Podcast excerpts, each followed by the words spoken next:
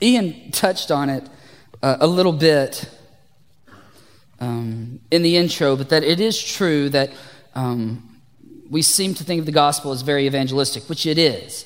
And lost people need to hear there is salvation in Jesus Christ and his death and his burial and his resurrection. That is absolutely true, but, but sometimes we, we jump into our faith with the gospel and then we, and we wave bye to it and we start operating back under the law. Now, you might say, well, and here's how you know you're operating the law.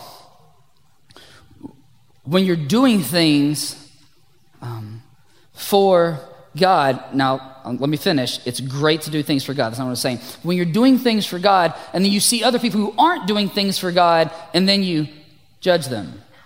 Like that's that's when you're you're not operating under grace, you're operating under the law. And I'm not saying it's not bad to push people and say, hey, I think I think your life would be more fulfilled if, if you were to serve the Lord. But when we look at them, we go, Shh, look at them enjoying their Tuesday night like normal people. they should be should be, should be doing something. Jesus. That, that's when we've left the gospel, we're operating under the law again. To, to misquote some theologian um, that I can't put my finger on, the gospel is not the dock from which we set sail into Christianity, it is the ocean carrying our ship.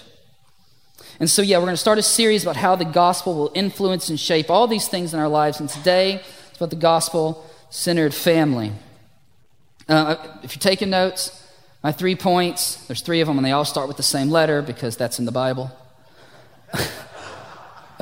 perspective, priority, and purpose. And, and, and, half of this message is going to focus on family relationships, both spousal and parental. And, but I also want you to know this flows out of that into the family of God. See, God uses the imagery of family all throughout Scripture. We are called the bride of Christ. Jesus is called our bridegroom. Jesus taught the church to pray, Our Father who art in heaven. The, um, in John 1, for those who believe in his name, he gives the right to be called the children of God. And so we, we are a family. So, so, so if you are a, a single here, th- there's something in the gospel uh, for you. If you're married, if you've married a long time, please, please uh, hear the word of the Lord. Um, if you would turn to Romans 5, that's where we're going to camp out today, and we'll run to Genesis 2 for a second, but we're going to camp out in Romans 5. It doesn't take a very deep look into our culture. I see it in my college classes, my college students all the time. I see it in the shows that are geared towards my children that the supreme ethic, at least of our culture, Western society, this isn't global, but this is us, the supreme ethic is individuality. Individualism. It's certainly like the most popular ism of all the isms, is individualism. Here's what it says, right, right, here's what we tell our kids. The best thing you can be is yourself. Be yourself. And that's, that's not like a, a, a bad thing to to tell our kids, but it's now gotten to the point where anyone who questions the self you're trying to be is automatically wrong. And we have taken the community and the culture, your families, the church, any sort of communal gathering, if they don't support and if they don't line up with what you think yourself to be, the most heroic and the most courageous thing you can do is to leave them. It's a badge of honor, it's bravery. We have elevated the individual over the corporate. And, and when you're in a family, this is such pressure to put on a spouse and such pressure to put on your kids that you have to line up with my individualism, with who I am. And, and, and if you don't line up with that, then we're, we're going we're to have issues. Don't expect me to like line up with your individualism. That, that would be ludicrous. Um, And, and, and not only do we come at it from culture, like we, we have influences from the outside, we have influences from the inside. We don't come here in a vacuum. We were all raised in a family. And that all that comes a lot with a lot of baggage. I mean, if there is any place that we saw the brokenness of humans and we saw the consequences of sin, it was in our families. Even our well meaning, you can't with a great family, you, you still see that. Um, so, with those things, let's just acknowledging them right now that we have our own baggage and we have the cultural influence. Let's jump in to see what, what grounding voice the, the Word of God can give us. So, um, Romans 5, if you're there, say, uh huh. Awesome. I like class participation. So, Romans 5, starting in verse 18. So, we're in verse 18. Therefore, as one trespass led to condemnation for all men, so one act of righteousness leads to justification and life for all men. For as by one man's disobedience the many were made sinners, so by one man's obedience the many will be made righteous. Now the law came in to increase the trespass, but where sin increased, grace abounded all the more. So that as sin reigned in death, grace also might reign through righteousness, leading to eternal life through Christ Jesus our Lord. Father, thank you for your word. May it speak to us. May it mold us and shape us, and may we be tender and vulnerable enough to bow to its wisdom and to bow to your sovereignty. And may you bless our families as a result. In Jesus' name we pray, amen. We need a proper perspective for us and our family. I know this isn't the typical family passage, right? This isn't the typical wives submit to your husbands, husbands love your wives, children obey your parents passage. But I think if, if we could have the proper perspective with what this has for us, it will bring fruit and joy to our family relationships. Um, 18. What, it's, what did it say we were? Therefore, as one trespass led to condemnation for who? For all men or for everybody, or it's spread to everyone, whatever your translation says. That means you're condemned. That means I'm condemned. And as condemned, we deserve death. What, what happens is we, we, we recognize that, we come to faith in Jesus, and then, man, once we come to faith in Jesus, we get awesome. And then we interact with our family and say, Look, I'm awesome. So I deserve some things. I deserve an awesome family. I deserve a clean house. I deserve a cooked dinner. I deserve great sex. I deserve obedient children. Now, we don't say those things. I've never like said those things out loud verbally in my house. But we we act like that. Now, the reason why I know we, we act like that is because we, we have this ideal of what it should be. And when it doesn't meet up to that ideal, when it doesn't meet up to, to our law and our expectation because of our awesomeness, we, we pout or we get passive aggressive or we get aggressively aggressive. Um, because we didn't feel we got what we deserve. Somebody, um, somebody once said, The devil doesn't come to us with a pitchfork, but with our greatest desires. And he uses our greatest desires and destroys our relationships. Let me, so I'll, I'll put some flesh on this. Let me tell you about an ideal I have based on when I was a kid. I'm not saying I was like a great kid. I mean, I was a pretty good kid. But I wasn't like perfect. I got whippings and all those things. But something I didn't do was I never begged. I, did, I didn't get the, the begging gene, the sort of whining for what you want next. Here's what my mom would do. See, I knew I was going to get two gifts a year birthday and Christmas. Like, those were the two moments I was going to get something. But my mom would, would make trips to the mall um, to get herself something. She wouldn't get me anything, but I'd go with her. And at the end of our little trip, she would go to the KB toy store. Do you remember KB Toys? No, anyway, it was Mall and Beaumont KB Toys. And she would sit outside while I walked into the toy store for 10 minutes and looked. And just looked at all the stuff I wasn't going to get. I just was like, that looks cool. That would be fun. That sounds exciting. And then I would come out of the toy store with nothing. And I made little mental notes, but I never would beg. I would never. My kids didn't get that from me. Like, I can't drive within a mile of a toy store. They smell the cheap plastic. Dad, I need a Barbie. You have 18 Barbies. I know, but I ain't got this one.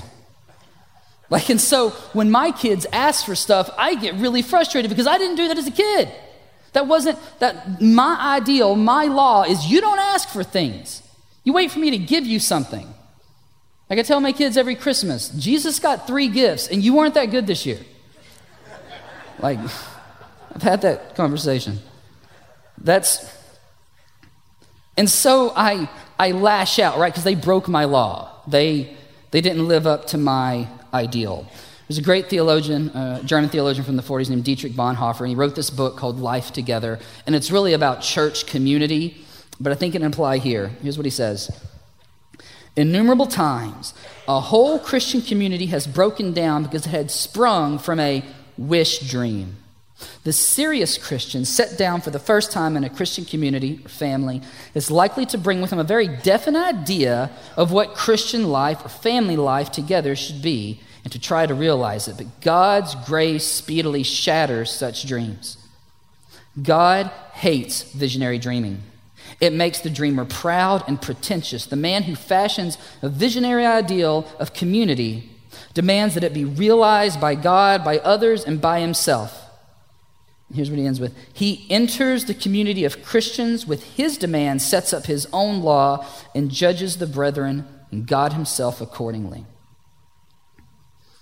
We need to drop the demands of our ideal family. It slowly destroys our spouse and it slowly destroys our kids. And who are we but condemned people? So, okay, this perspective, the initial perspective, is man, we're a condemned people.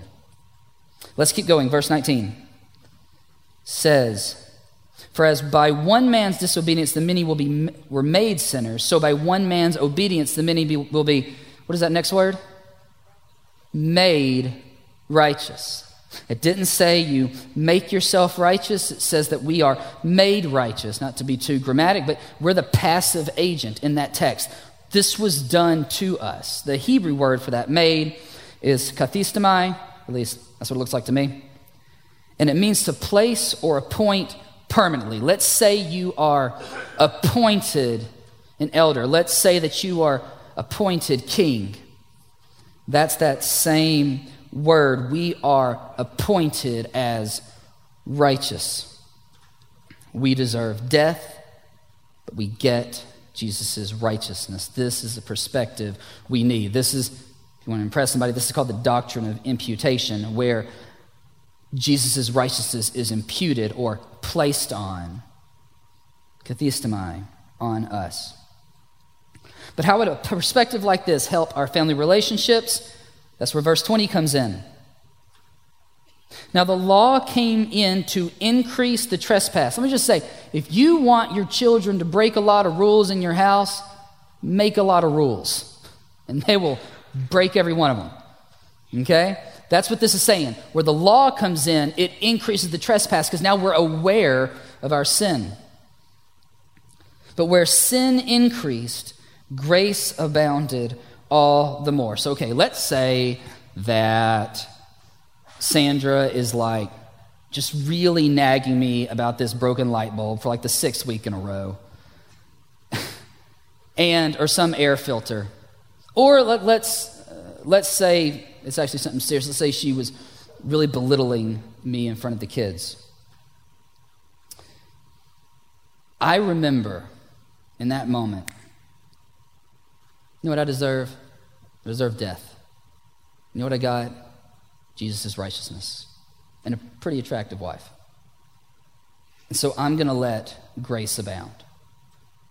Let's say that, let's, let's say that uh, one of my kids is making me think a family of five would just sound so much better than a family of six. Because there's, right now, there's one. But, anyways, in that moment, I remember sin increases, and I deserve death, and I got Jesus' righteousness.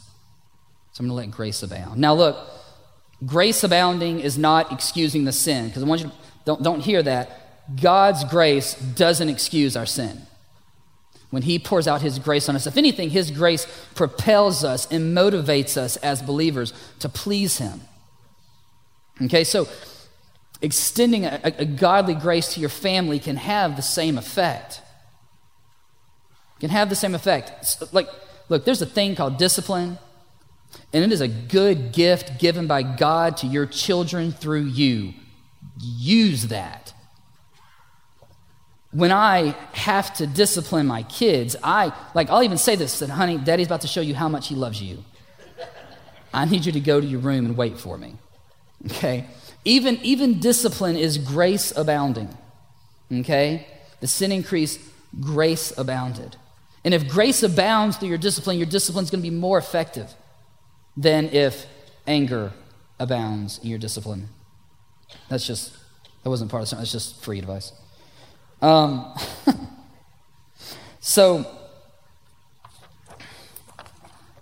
This also helps my kids interact with each other. I try to remind them of this often. Look, just the other day, um, they're fighting over how much ice cream each person has.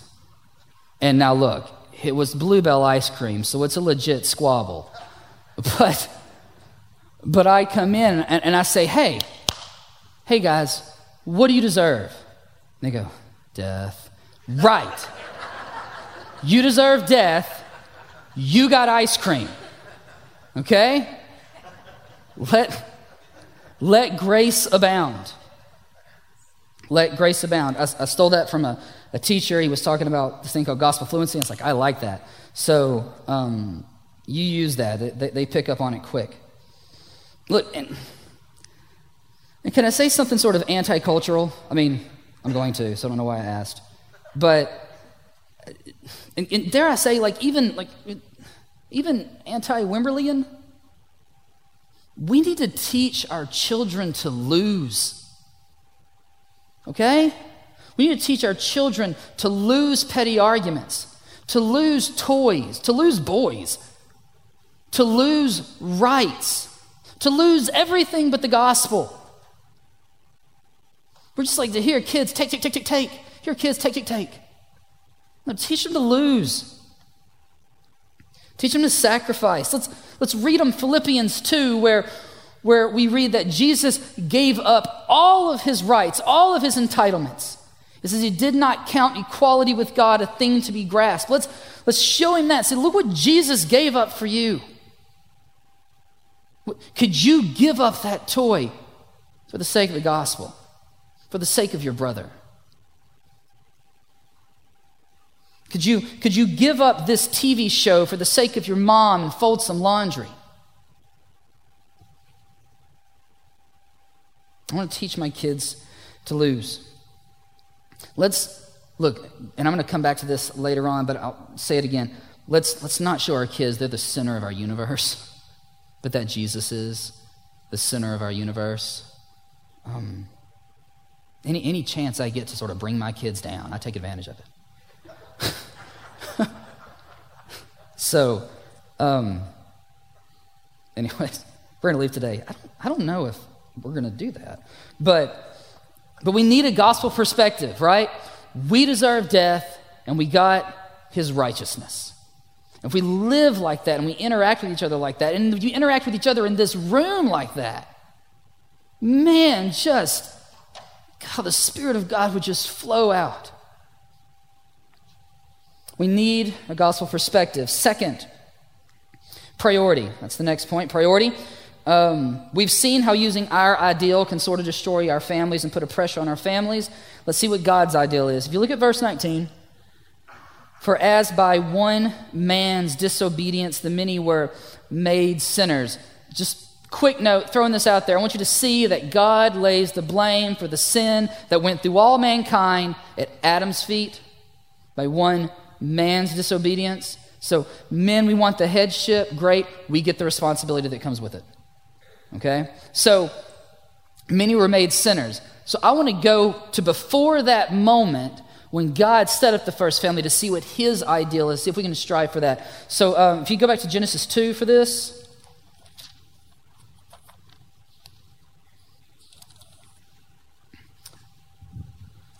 So while you're turning there, uh, for, for, for almost a week, God has been a creating machine. And for six days, everything was either good or very good. But in verse 18, Genesis 2, if you're there, say, uh huh. All right. Then the Lord God said, It is, oh, not good that man should be alone. I will make a helper fit for him. Now, this is the moment, guys, to nudge your wife. Say, see, it says you're the helper. It'd be a terrible idea. But I want you to know, ladies, that that's the same Hebrew word used to describe God. We, we sang a song, I lift my eyes up, my help comes from the Lord. It's the same, same idea.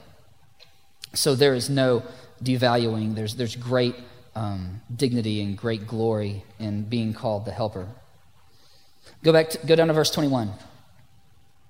So the Lord caused a deep sleep to fall upon man, and while he slept, t- took one of his ribs and closed it up in its place with flesh. And the rib that the Lord God had taken from the man, he made into a woman and brought her to the man. Do you see that, the, that God is the first father bringing the bride to the groom? 23 Then the man said, This at last is bone of my bones and flesh of my flesh, and she shall be called woman because she was taken out of man. Okay. Here's the two verses I want us to lean on. Therefore, a man shall leave his father and mother and hold fast to his wife, and they shall become one flesh. And the man and his wife were both naked and were not ashamed. Can I confess, those two verses always puzzled me. First of all, in verse 24, it says, A man shall leave his father and mother. There was no father and mother yet. Like, that wasn't like a relationship yet. um, but God, like, foreseeing what's going to happen, throws that in. And I want you to see that God is going out of his way there to talk about a, a, relationship that doesn't even exist yet to say, hey, this relationship between the husband and wife, that takes priority over the relationship between you and your child. The, the first family God put in the garden was a husband and a wife. I want you just see that. I want you to see that. We need to make our marriage a priority. Men, some of us need to leave our father and mother. And I don't mean physically, I mean emotionally. Every time mom and pa says jump, we don't need to say how high with our family.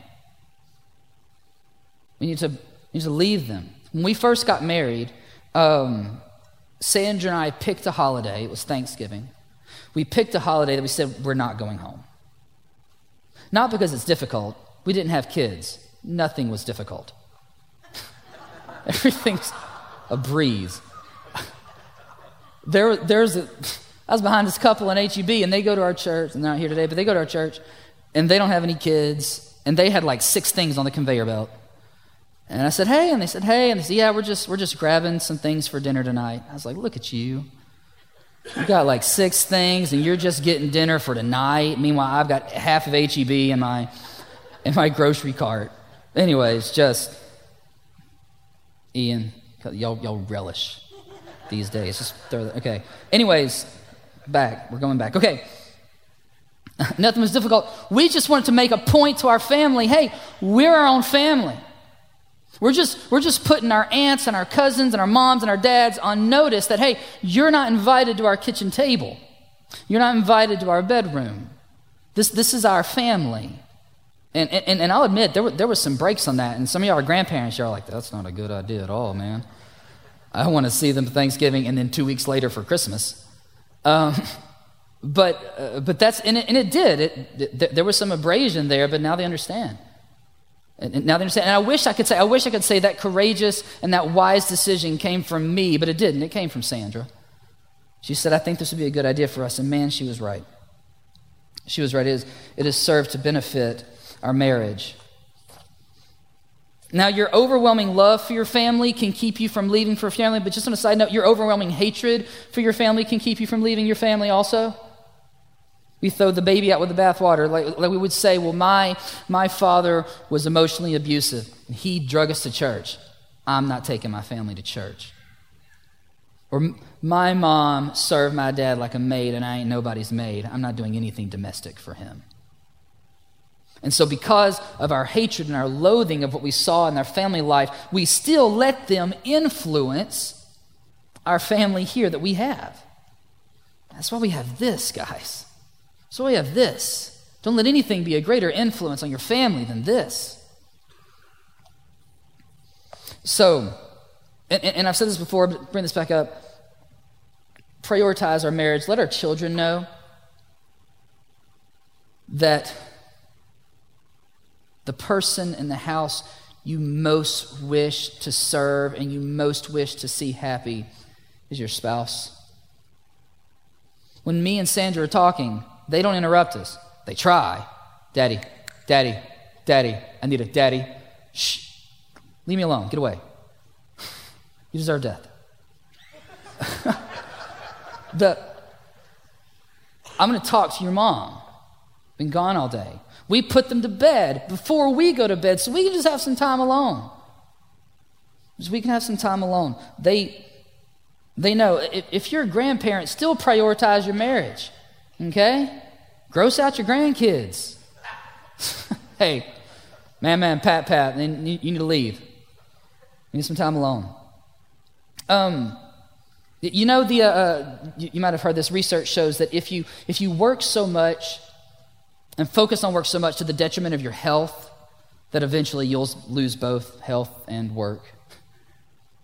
If you focus, if you focus on your kids so much and you ignore your marriage, eventually you'll lose both. We see this when kids grow up, they're 18, they leave, and then it hits the couple. My gosh, for 18 years, all we've done was revolve around our lives around their schedules and their desires. And now we're two strangers living in a house. And so now that the kid's gone, why even keep up the facade? Please prioritize um, your marriage. Um, and why should we prioritize our marriage? Well, that is for the purpose, the last point. Um, verse 25. And the man and his wife were both naked and they were not ashamed. Not only am I confused about verse 24, but I'm puzzled about verse 25. Like, why did God have to throw that in? Hey, by the way, no clothes, feeling great. And you might think, well, because they were perfect bodies. And yeah, they were. Like, well, if I looked like that, I wouldn't be ashamed either. Like, one of my students walked up to me. It was a guy, and he walked up to me and he, he said, Hey, Mr. Bickham, do you, uh, do you work out? And I was like, No, I just look like this. It ain't fair. Hashtag blessed. Anyways, and then I repented for my pride. Um, but I don't think it was because they were awesome looking. I, I think it was because, because in chapter 3, they, uh, after they sin, what's the first thing they do? They, they cover themselves up. And it's not like they got flabby and a love handle all of a sudden. It's because they, there was a shame there. So John Piper says it better than I can. He says it like this My suggestion is that the emphasis falls not on their freedom from physical imperfection, but on their fullness of covenant love. In other words, I can be free from shame for two reasons. One is that I am perfect and I have nothing to be ashamed of. The other is that I am imperfect, but I have no fear of being disapproved by my spouse. The first case, there is no shame because we're flawless. In the second case, there is no shame because covenant love covers a multitude of flaws. Now, I know in Genesis 2 there wasn't any sin yet, but what I want you to see is that verse 25 flows out of verse 24 that man will hold fast to his wife. guess what? They're naked and they're not ashamed. See, after the fact, they sin. They want to cover each other up. See, here's what happened Eve realized Adam is ultimately selfish and can't be trusted with her nakedness and is judging her. And she knows that's true about Adam because she knows it's true about herself. She's doing it to him. It's the first thing they do, we got to cover each other up. We got to cover each other up. I'll be vulnerable. Let me, uh, let me tell you about our first argument Sandra and I had as a married couple. We had first gotten in arguments, of course. She's, she's like, uh, we got in arguments uh, dating, but arguments when you're dating are different than arguments when you're married, because when you're dating, it's like, oh, well, you made me mad, well, you made me mad. Well, I'm going to go to my dorm. I'm going to go to my apartment. When you're married, you're going to the same place. And, and in the beginning of marriage, right, for us, it was like a 600 square foot apartment. Not a lot of places to get away. And it was over something stupid. Um, she, in the early part of her marriage, I was in graduate school. She was a teacher at Lockhart. She was my sugar mama. She paid all the bills. I didn't make much money. I worked at Haggar clothing store at the outlet mall. I sold pants. Did you know Haggar makes pants with like an invisible waistband, stretchy thing? That's that was that was impressive. I wasn't great at customer service. Some guy would come in and get those and be like, "So, just giving up, huh?" Just uh, just lean in. so, but um, I didn't sell a lot of pants. The um, but to me, that like nine bucks an hour was so important. And, and, and, I was scheduled to work that weekend. And my wife said, Hey, could you, could you take off that weekend? I'd like to go visit my mom and my sister. And I was like, No, I need that nine bucks an hour. Can't do that. And I didn't want to go home and drive five hours anyways. I was, I was sort of being selfish. So we get in this spat over something silly, but when you're married, there's a permanence to it. Like you got this feeling like, okay, the one who wins this wins the rest of them forever. It's kind of true, but I walk outside the apartment and I go, because I, cause I can't be in that 600 square foot apartment. We're mad at each other, right? So I just walk outside the apartment and I go stand next to the pool at the apartment that I never swam in. And I was more mad at myself because because the facade that I had put up in front of myself we were dating, right? When you're dating, you everything's awesome. You are awesome. I bathe daily. we're dating. And she now saw me. Like I, I was naked and I was ashamed of what she saw. But, but thanks be to God for her, sin increased and her grace abounded. And she came to me and she, she let me know she's not going anywhere. Okay? Like, like I ain't to worry about coming back into the apartment and her being gone. Her love was steadfast and her grace abounded. And we went home that weekend. so, now, Genesis 2.24, it's quoted in two other places in Scripture. It's quoted in Matthew when Jesus quotes it, it's also quoted in Ephesians 5:21. And Ephesians 5 is the marriage passage. Husbands submit to your wives, wives uh, husbands. Wait, what did I say? Wives submit to your husbands, husbands love your wives. It's that part. And so he refers back to it to say, hey, hey, just so you know, this wasn't my idea. This is God's idea. God's the one who's the author of this. But in verse 22, he drops a bombshell. In verse 22, he says, this mystery is profound. I'm saying that refers to Christ and the church. Now, think about this. We, we often think that the first picture of Jesus coming is the prophecy made to uh, the serpent about the woman's seed is going to crush your head and you're going to bruise his heel. That old passage, oh, Jesus is coming. No, no, no. The first picture we have of Jesus coming is when God says, A man shall leave his father and he's going to hold fast to his wife. Jesus is saying, I'm coming. Before the first sin, Jesus is saying, I'm coming. And so he gives us marriage and he gives us our families. Look, the purpose of your spouse is not to make you happy. And the purpose of your kids is not to make you proud. The purpose of your family is to declare the gospel. The people around us, guys, they see our family interactions more than anything. We have lived in Mountain Crest for less than a year. The people I don't even know know two things about our family my kids are loud and I yell. Like they already know that without even meeting me. And, and, and, and tonight, we're going to have people come into our home.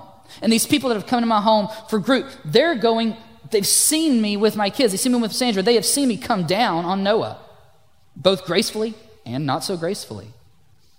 Our family interactions speak to people. And so I wanted to ask Does your family declare the gospel? So here's some of the practical. Husbands, do, Do your boys see, see you? And I'm going to say your boys, I don't mean your kids, I mean your, your, your friends. Do they see you serve your wife even if they think it's emasculating? Even though it's the most masculine thing you can do? Christ came not to serve, but to not to be served, but to serve and to give his life. Husbands, let's do likewise. Guys, your hobbies, your friends, your sports, they all come a distant second to her. A distant second. Wives, do, they, do your girlfriends see you submitting to your husband's headship, even if they think it's devaluing? I want, I want to tell you, it is not. Both husband and wife get to play the Jesus role. Look, Jesus submitted to the Father, even to the point of death.